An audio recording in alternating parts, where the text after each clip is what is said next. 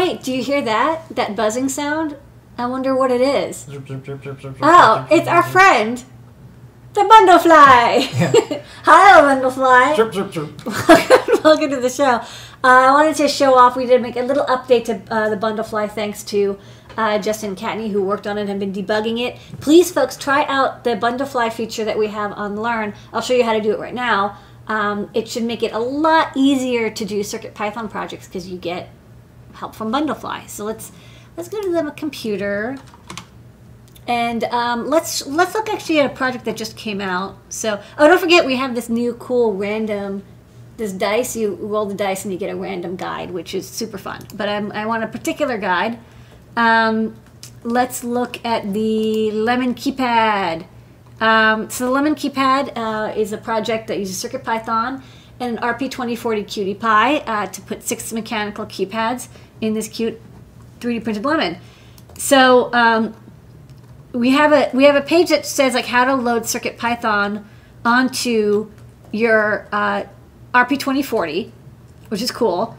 And then in the code, um, what we're doing now is we're putting code like usually we had kind of like the code explanation and then the code itself like the full listing at the bottom um, but now we have the code at the top and we're highlighting the word download project bundle.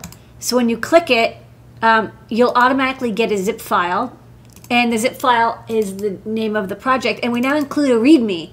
Um, and the readme that Kattni wrote this up and this is uh, it's kind of templated a little bit. The beginning is kind of an explanation of what to do with it. And then it also includes the date and the URL that generated this. Uh, this is XEmacs, so I can't zoom in. But um, if you can kind of look carefully, you can see the, the URL and the, the date. So that's new. Um, what we're going to do is we're going to go and um, we also have this um, new thing that we're going to add. I'll show you as a preview. So in addition, um, because some people don't realize like you know you actually have to have like the files in in like in the root directory and people sometimes don't realize that so we wanted to include um, an image of what the file system looks like so we have an issue uh, for an auto screenshot maker and this is from FoamyGuy um, who's been working on this and this is really neat. This is something that it's written in Python, and what it does is it looks at the code. Hold on, let me see. Uh, oh, I think this went into. Oh, I think it was removed, which is cool. The generated image. Okay, sorry, it was deleted. But um, the the goal is that it will be able to create the automatically create the screenshot images that we have in our guides. I was I was tricked because it was I think it was deleted. But if you look here, we have like this image that shows like the Mac file system, like with the, the, the folders opened, like the little, you know, whatever triangle opener. And um, we want to auto-generate these, which we can do because if we're making the bundle, we know all the imports, we know the library, we know the files and the zip.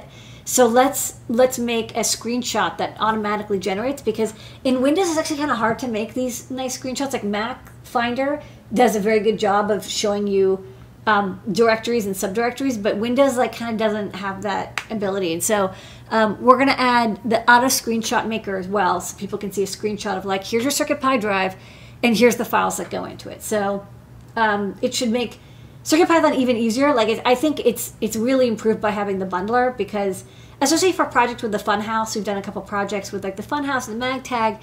There's like easily 10, 15 libraries, and it's like a real pain to dig them all out.